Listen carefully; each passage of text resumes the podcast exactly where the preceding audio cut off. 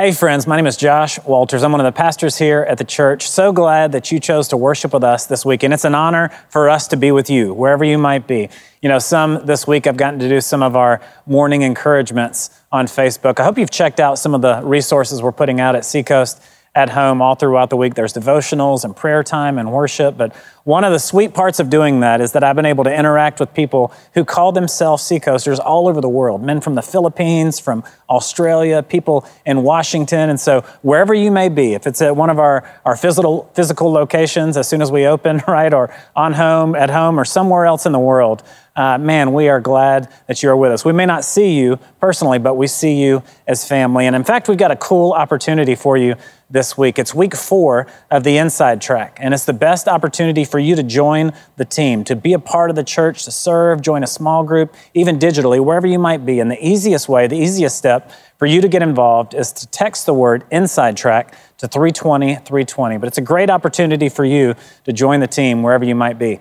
Well, hey, for the last few weeks, we've been in a series called Reentry. And as we as a world prepare to re enter into a new normal, whatever that looks like, We've been evaluating some of the attitudes or actions that, that would prepare us to do so in a way that we would become, become the people and do the things that God has called us to. I've heard it said that how you leave one season is how you enter into the next. Well, man, we've been in a season unlike one we've ever experienced, and I'm confident that God is in it. There's some work He wants to do in us, and so we're looking at how do we re enter as the people of God, changed and doing the things that He's called us to. And today we're going to be in Acts chapter 5. We've been studying through the beginning of this book as the disciples re enter into a new normal now that Jesus has gone and commissioned them. So if you have your Bibles, pull it out. We'll be in Acts chapter 5. You can open it up in YouVersion or the uh, text we look at are going to be there on the screen. But before we jump in, I want to set the table for you just a little bit so that you can catch a glimpse as to what life looks like for the believers right now. In Acts chapter 4, um, we read that they are experiencing some radical community. I want to read it to you. It's in verse 33. It says, With great power, the apostles continued to testify to the resurrection of the Lord Jesus. And God's grace was so powerfully at work in them all that there were no needy persons among them.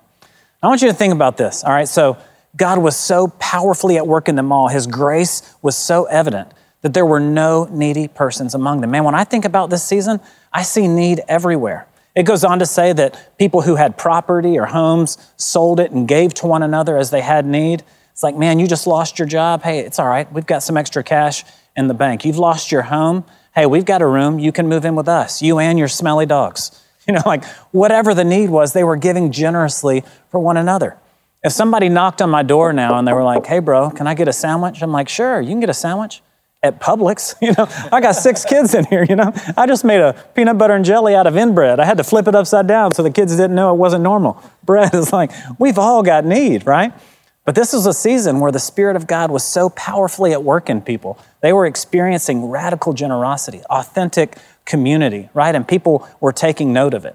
Not only that, but as we move into chapter 5, we see that God was doing some supernatural things. Starting in verse 12, it says, the apostles performed many signs and wonders among the people. And all the believers used to meet together in Solomon's colonnade, which was essentially just a massive courtyard of sorts. It says, No one else dared join them, even though they were highly regarded by the people. And what it's talking about there is they were living their lives in such a way that people knew that there was a price to pay, that there was a ticket to entry, right? Jesus said, If anyone would come after me, he must deny himself, take up his cross daily, and follow me. Like they were seeing people die to themselves daily, give generously to one another. They were seeing supernatural things happen, and they dared not come in, though they greatly respected the believers. It goes on to say in verse 14, Nevertheless, more and more men and women believed in the Lord and were added to their number. As a result, people brought the sick into the streets and laid them on beds and mats so that at least Peter's shadow might fall on some of them as he passed. Crowds, crowds gathered also from towns around Jerusalem, bringing their sick and those tormented by impure spirits, and all of them were healed. Homeboy's shadow was falling on people and bringing about healing. All of them were, not just some of them were healed, or not just the really sick were healed, but this is a supernatural season of miracles where all the people are being healed. Just imagine the mountaintop that they were living in, not just relationally among the community of believers, but their ministry was marked by signs and wonders. Like this is just a mountaintop experience, right? Until verse 17. It goes on to say Then the high priest and all of his associates, who were members of the party of the Sadducees, were filled with jealousy. Now, the Sadducees were a, a group of people who did not believe in the resurrection, which is why they were sad, you see. right? cheesy, cheesy Bible joke, I know, okay? So they were jealous because here these people are preaching the good news about Jesus, who had resurrected from the dead, that this resurrection, this new life, was available for believers. And the Sadducees were jealous. And so here's what it says in verse 18 They arrested the apostles and put them in the public jail. so imagine just how jarring that experience was, right? They are on a mountaintop among their community, in their ministry, and the next moment they find themselves in jail. Some very real limitations, some very real walls around them. I just watched the Shawshank Redemption preparing for our At the Movies series and just have a visual in my mind of a jail cell, someone else controlling how much sunlight you see per day, what you eat, when you eat, if you eat, what you're going to wear. Like some very real limitations were around them. But in verse 20, it says, But during the night, an angel of the Lord opened the doors of the jail and brought them out. Go stand in the temple courts, he said, and tell the people all about this new life. See, in the midst of their limitations, God met them there and did something incredible both in them and through them. You know, when I read this story in Acts chapter 5, I can't help but wonder what it would sound like if it was written 2,000 years later, right? If it was the story today. And oddly enough, it sounds very similar to the story that we've been living in, right? All the believers at Seacoast were wildly generous and gave to building the largest facility they had ever had that we might continue to reach a growing town. People sacrificed and gave. Once we moved into our new building, we experienced a move of God only comparable to what you read about in this book, right? Tumors disappeared. People with cancer were, were healed. Deaf ears were opened. People from all around the country asking, What did you do? Why is this happening? We've been praying too. like, why isn't it happening here? Like, just amazing things that we couldn't even begin to explain, only all of a sudden for us to not gather for four months, for us to be in quarantine, we're not going to gather in buildings on the weekend, something we haven't done in 30 years, right? That hasn't been experienced in our lifetime. Man, it seems oddly similar to the situations that we've been living in and walking through. And if God showed up in their limitations and did something miraculous, I'm confident for us today that He's going to show up and do something miraculous in ours as well. You know, there's times in our life where limitations are put on us by others. That's what we read about here in the story of the disciples. But there's also times where we put limitations on ourselves. I'm reminded of John chapter 5, verse 20, when Mary Magdalene runs to the tomb after Jesus' death. I can't help but wondering how she was feeling or what she must have been thinking. Here in a culture that didn't value women, the one man that saw her, that loved her, that invested in her, that walked with her, has now been crucified, dead, and buried. And she goes to the tomb thinking, well, I'm just going to be near his body, right?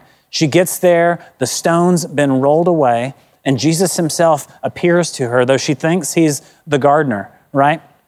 And what does he tell her? The very same thing the angels, the angel told the disciples when they were in jail. In this season where she had put some limitations on her in her heart. What's going to happen in my future? What's my life going to look like? What does this mean for me? He shows up in the midst of those limitations to say, hey, go and tell the others, right? Go and tell in a season where we're feeling very limited, right? Where we're being told what we can and can't do. Church, I'm believing that God is going to show up to do an amazing work both in us and through us. Limitations were a part of their life. In the Bible, they're a part of all of our lives today. And so the question then is how do I leverage my limitations to ensure that I become the person, to ensure that we do the things that God has called us to? That's what I want us to, to look at today. The first thought for us as to how do I handle my limitations is number one, remember that they are allowed by God. Remember that your limitations are allowed by God. I want you to think with me for a minute about the, the journey of a disciple in the Bible. They're out fishing one day, you know, just doing their thing, casting the net. Jesus walks up the beach, come follow me, and I will make you a fisher of men. It tells us that they dropped their nets, right? Left their stuff, went off and followed Jesus. And before they know it, man, they are seeing the miraculous feeding of 5,000, dead people coming back to life. He's sending them to go and do the same thing to be a part of this. I mean, the journey is up and to the right. Just amazing, right? But all of a sudden, he is arrested, crucified, dead, and gone. You talk about a downhill. Like, what is happening now? But wait, he's resurrected, he's back. Then he spent 40 days with the disciples, right? Commissioning them, empowering them. But then he ascends into heaven. he leaves again. And he says, Don't leave Jerusalem until you receive the promised gift of the Holy Spirit. They receive the Holy Spirit. They go out and they start doing amazing things. And then in a moment, they find themselves in jail, right? Like this journey of up and down and up and down. I don't know about you, but that sounds a whole lot like my life as well, right? And as we read their story and as we look at our lives, it's evident that God is as present with them in every moment of it because we can read it as history, right? But how many of you know when you're walking through life, experiencing the ups and downs, the highs and lows, the isolation of quarantine, the pain of unemployment or financial strain, the fear of sickness and what's going to happen to you in your future, man, those lows can feel like a dark place. Well, it's in those seasons that we have to remember that God is as close to us as He's ever been. Uh, Romans 8:28 says it this way, and we know that God causes all things to work together for the good of those who love him and are called according to his purpose. Jeremiah 29:11 reminds us that his plans are to prosper us and not to harm us, to give us a hope and a future. Both of those passages, if we know those things, it says, and we know. You know, I'm like, well, if you do, that should lift your spirits. It should encourage you to remember that regardless of whatever limitations have put on you, they've been allowed by God. Any limitations put on you aren't outside of the glance of God. He's aware. He's not surprised, like, man, I did not know the Walters were going to be walking through that right now. I'm reminded of Joseph. You remember when he was betrayed by his brothers? He was thrown into a pit, he was sold into slavery, he was lied about, he was thrown into jail. All the while, God was positioning him, and what any of us walking through it would have thought, low, low, low, you know, like, could it get any worse, right? But it was the greatest turnaround of all time. God was using that pain, He was using that season to position him to do the very thing He had called him to. I think about the Apostle Paul. He had some real limitations in his life. He wrote the majority of the New Testament from prison, right? Four walls, right? Very defined parameters and boundaries as to where he could go and what he could do. But God transitioned his ministry from a preacher to a writer, and we are all better today because of it. Any of the limitations put on us are not outside of the, the, the eye of God. He's very much aware. I'm reminded of the um, Apostle Paul's word in 2 Corinthians 12, 7 through 9. It says this Therefore, in order to keep me from becoming conceited, I was given a thorn in my flesh, a messenger of Satan to torment me. Three times I pleaded with the Lord to take it away from me, but he said to me, My grace is sufficient for you, for my power is made perfect in weakness. So God gave him this gift, right? To torment him, right? He had some real limitations, but it was to keep him from becoming conceited. See, God uses limitations in our life not just to position us for where He wants us to go, not just to platform us to do something incredible, but to help us become the people that He's created us to be. You know, what if you were a hiker or you liked cycling and the thorn in your flesh, the gift to you, was hip issues. You know, it's like, God, could we like uh, maybe make it a digestive issue or could we flip the script here? Or, or, if you love music, what if the thorn was, was an issue with your ears? Or if you wanted to be a pilot and it was an issue with your eyes, right? We've got to believe that his plans are to prosper us, that he's good, that he's with us, that even good things are going to come from this, not just in me, but through me. Our limitations are allowed by God. And if we can settle that in our spirit, it'll allow us to walk through anything that comes our way with a perspective and confidence that He's preparing me, He's positioning me, He's platforming me, He's about to send me to go and do amazing things. So, how do I, how do I handle my limitations? Number one, I have to remember that they are allowed by God. Second thought is that, that how do I handle my limitations is that I have to push past the first response to the best response. I have to push past the first response to the best response. How do you think you would have responded if you were Paul and you had been given that thorn in your side, right? Like I would imagine I would be angry. I would think about it day by day. Every time I saw somebody out on a run and I wanted to, like I would slowly grow bitter. I would be frustrated. I would, I would not like people who ran a lot, you know, just because I wanted to, right? I would just really struggle with it. Well, look at the way Paul responds in verses uh, 9 and 10. He says, Therefore, I will boast all the more gladly about my weaknesses, so that Christ's power may rest on me. That is why, for Christ's sake, I delight in weaknesses, and insults, and hardships, and persecutions, and difficulties. For when I am weak, then I am strong, right? Paul boasted in his weakness. He pushed past where he would have been, you know, validated to have anger or disappointment or frustration or bitterness. He pushed past the first response to the best response and acknowledged that, you know what, this weakness, this struggle gives me access to the, the power of God, right? My currency is weakness. I'm going to boast in this thing because I know I don't want to do this in my power. Paul didn't want it in his power. I don't want it in my power, and you don't want it in yours, right? So boast in your limitations, boast in your weakness because it gives us access to the presence of God. So we not only have to take on that posture with God, push past our first response to the best response when it comes to spiritual things, but we also have to do it with people, right? And that was the case here with the disciples. They had been arrested, they had been thrown in jail. And I'm telling you, had that been me and they didn't take my smartphone from me, I would have been making up hashtags down with the Sadducees, like, I would have been looking for a little chisel, trying to break my way out of there.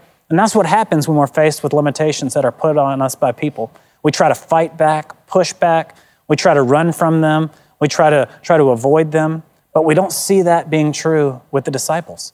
They were thrown in jail, and when the angel appeared to them and sent them out to go and tell, the posture of their hearts were ready to go and do the very thing that God had called them to because they remembered that He was with them, that He was for them, that he was going to show up and do something incredible here, right? And the same is true for us. In our relationships with people, regardless of how angry or frustrated we may be, we have to push back the first, push past the first response to the best response. John 5, 43 and 44 says it this way You have heard that it is said, Love your neighbor and hate your enemy. But I tell you to love your enemies and pray for those who persecute you. Man, we read that verse and it's such a like good, like, amen right on, brother, you know, until you find yourself in, a, in an argument with a neighbor. And the thoughts that are going through your mind um, are things like, I want to throat punch him, right? I want to take him out. you know, something happens and the anger just gets all over you. Over the last couple weeks, I've been walking through stuff that I, I've had to call my friends that I know have walked through some seasons relationally with people and said, Bro, tell me how you did it. No, literally, practically, like, what do I do right now? You know, just so angry, right? But we have to push past the first response to the best response. What's interesting about that is that oftentimes the first response is all about me how I feel, what I think, the way that I see things, the road that I've walked, the way this is going to impact my future, right? Even in thinking about the, the coronavirus, for example. You know, uh, we just recently here in South Carolina, several uh, counties have, have required people to wear masks. And I've not once heard somebody say, You can't wear my wife wear a mask. You know, but what I've heard a lot is, You can't make me wear a mask, right? That it's about my freedoms. I don't agree with that. I don't believe in the science of that. I don't look good in those. You know, whatever the reasoning is, the first filter is one of defense. You can't take away my freedoms. You can't do this to me. The scary thing is in this season, there ain't no experts, right? And positioning yourself as one is probably a good indicator that you're more a part of the, the problem than the solution, right? I don't know if masks are going to help, but I do know the me filter isn't thinking about those with pre existing conditions. It's not thinking about the elderly. It's not thinking about those with asthma or cancer or those that I could be a part of helping protect, right? So maybe I should just wear a mask. I think about the race conversation that we've been walking through as a country. And what it's reminded me of is about a decade ago when Katie and I went through an, an epic marriage crisis. I thought our marriage was unraveling. We actually moved here to Charleston out of desperation for, for a fresh start. And man, we had seen counselors and were meeting with pastors. And after we had shared with them the story of what we were walking through, I didn't hear one person say, Well, you know what? My marriage is great. I grew up in a home where my parents modeled a great marriage, and There wasn't a divorced family in our whole neighborhood. You know what? Marriage problems aren't really a thing anymore. No one did that because statistically, they know that 50% of marriages end in divorce. Anyone that's been married know that, knows that marriage is hard, right? But when the race conversation comes up, oftentimes it's that the first response that's coming out. People are saying, Well, I've got a lot of black friends. I grew up in a neighborhood with a lot of black neighbors. There's not a racist bone in my body. Like somehow the me filter is keeping us from having the real conversation. In our marriage, people said, How can I help you? Man, I'm so sorry. I'll be praying for you. They walked with us. What would it look like in the race conversation to push, push past the first response to the best response? And just say, you know what, regardless of what I think, I'm not going to say racism isn't real. I'm not going to say systemic racism doesn't exist because the reality is I have a brother who's hurting. So push past the me filter to say, man, how can I help? How can I be a part of the solution? Don't just talk with people in your socioeconomic background. Don't just talk to people who might be your neighbors. Man, talk to different people. Expand your circle. If we're going to listen, if we're going to learn, if we're really going to love people, we have to push back, push past the first response to the best response. So, number one, I have to remember that my limitations um, were allowed by God. Number two, I've got to push past the first response to the best response. And number three, I've got to watch God use them. I've got to watch God use them. Remembering that if He's allowed these limitations into my life, He's going to do something incredible through them. See, oftentimes we see our limitations as just that, as limits, boundaries keeping us from doing what we desire to do or what we want to do. But what if in reality our limitations were our launch pad? God's way of, of, of trimming the fat, if you will, like uh, even in this season. Um, you know, you might be a sports guy. You ain't watching no sports, and reruns have gotten old, right? uh, your kids, they're not in school anymore. You're having to spend time with the people that are supposed to be the, the closest to you. Maybe you used to skate by going to work. Well, now you're going to work from home, or you're not going to work at all, right? Like God has very much gotten our attention and He's focused us. He's given us some limitations. And what if it's not to punish us? What if He hasn't forgotten us? What if He's not surprised by this? But what if He has positioned us with a launch pad to send us out to go and do incredible things? See, for the disciples here, they had found themselves in jail. Uh, the angel miraculously sets them free. That very next morning, it tells us in chapter 5, as soon as the sun came up, they did what the angel said. They set out and they went to, to preach the good news. Well, within a few moments, it, the um, Sadducees realized they had escaped. They come back to arrest him, but the Bible tells us that they didn't dare lay a hand on them for fear of being stoned. Like people were so responding to the good news that the guards were afraid to touch them. So they just kind of walked up and guided them back to jail. Well, they get in there and start talking to him. And the officials are all just so angry. They're so mad trying to figure out how are we going to respond to these guys. We've tried putting limitations on them and it's not working. And this is what happens in Acts 5:35. Man stands up and he says, "Men of Israel, consider carefully what you intend to do to these men. Some time ago, Thaddeus appeared claiming to be somebody, and about 400 men rallied to him. He was killed and all his followers were dispersed, and it all came to nothing." After him, Judas the Galilean appeared in the days of the census and led a band of people in the revolt. He too was killed, and all his followers were scattered. Therefore, in this present case, I advise you leave these men alone, let them go. For if their purpose or activity is of human origin, it will fail. But if it is from God, you will not be able to stop these men. You will only find yourselves fighting against God. See, what for the disciples had been a limitation, all of this back and forth with a jail cell and the Sadducees was actually a launch pad. You know, the Sadducees were so mad, it tells us that they went on to flog him. They're like, if we're going to let him go, we're at least going to beat him up, right? And so they, they rough him up a little bit, and then the chapter ends by the disciples rejoicing that they had been counted worthy of suffering for the name of Jesus. But ultimately, this persecution, this drama of jail, this back and forth of trying to be silenced, served as a launch pad to set them free to go and do the very thing that Jesus had called them to do. You know, I can't help but think about that for us in this season. As we think about the, the coronavirus and from, from our missions partners in Togo to our Asheville campus to California and everywhere in between, between I don't know that the human experience has ever been so similar, right? I go to the grocery store now and you can see fear on people's faces. And as we talk about re entering, name me a problem that we as the church don't have the solution to. Is it unemployment? Is it job loss? Is it financial strain? Well, man, my God is my provider.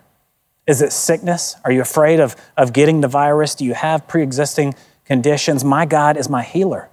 Have you been quarantined for months? You haven't been able to hang with your friends. You're a student that didn't get to wrap up the school year. You're feeling some isolation. Well, man, my God is my counselor, my comforter, and my friend. He is always with me, right? Have you taken up substance abuse to deal with, with the pain, with the job loss, with the loneliness? Well, man, my God can break every chain. He came to set us free. There's never been a season like this as a church where when I think about what the angel told the disciples, go out and tell all the people about this new life. Church, should we be wise? Absolutely. Should you wash your hands? Definitely. Should you wear a face mask? Sure. But this is not the season for us to step into our next cowardice or fearful or afraid. We have been platformed by God. We've been given these limitations so that we can feel all the same things that the world does, but so that we might step into them with the answer to all of their problems. What if this was the season? What if this was the time where we experience more rapid, explosive kingdom growth than we ever have before? Where the salvations we read about in this book, that thousands would come to know him, like that, that's what we start to walk in.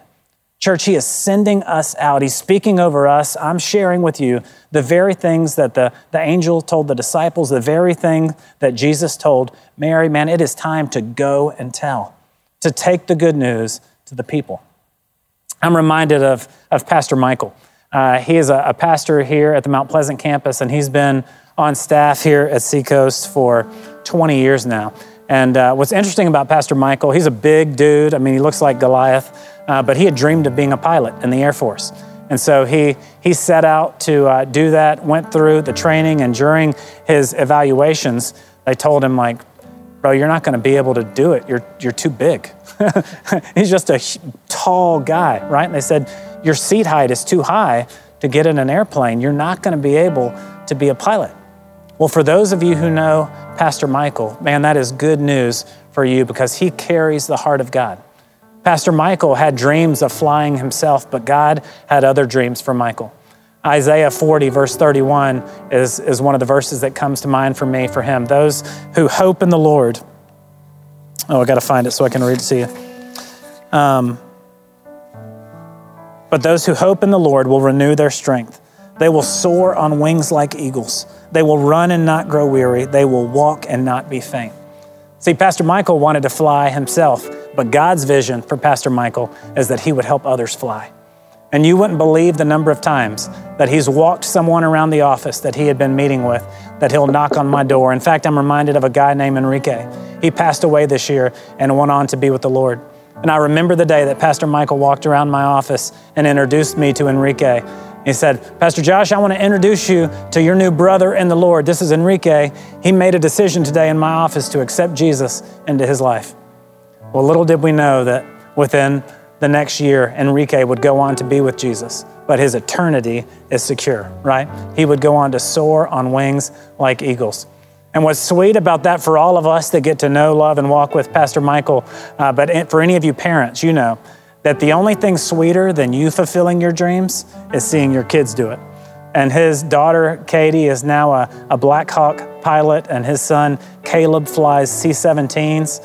In every way, Michael is living the dream, fulfilling the thing that God has called him to do, which is so sweeter than anything he would have pursued on his own. But he's also getting to see his kids live out the very things that he wanted to do. They're, they're not nearly as big as, uh, as Michael is.